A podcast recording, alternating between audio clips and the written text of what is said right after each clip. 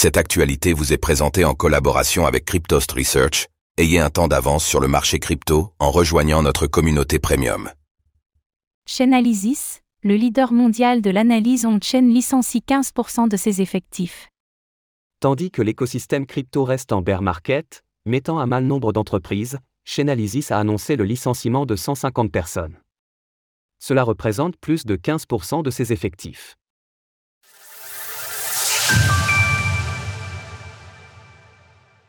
Chainalysis licencie 150 personnes.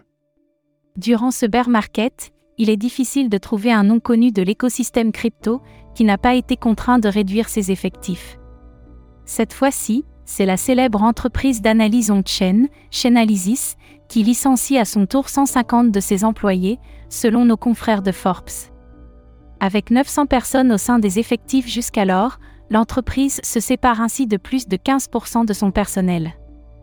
Par ailleurs, Chainalysis avait déjà recouru au licenciement plus tôt dans l'année, avec 4,8% du dit personnel en février dernier.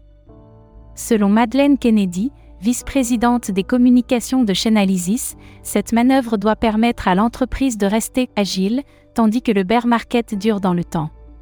Cette réorganisation reflète nos changements stratégiques en cours pour équilibrer nos aspirations de croissance. Nous allons nous concentrer sur la rentabilité et la maturité et veiller à être agile à la lumière de l'évolution des forces du marché. En effet, l'état actuel du marché a conduit mécaniquement les clients actuels et potentiels de Chainalysis à réduire leurs besoins en outils d'analyse on-chain.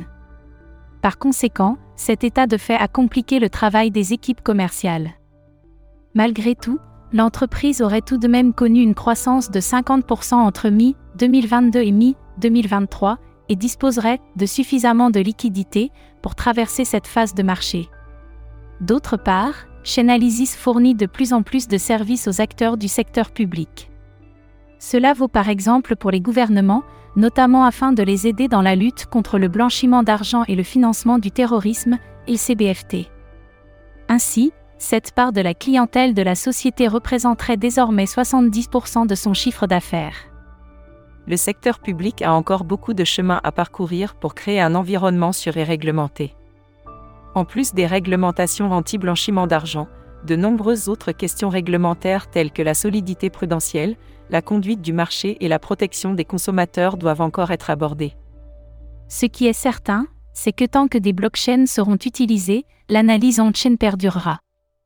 Il appartient donc à Chainalysis de sécuriser ses activités afin de conserver sa place de leader dans les années à venir. Retrouvez toutes les actualités crypto sur le site cryptost.fr.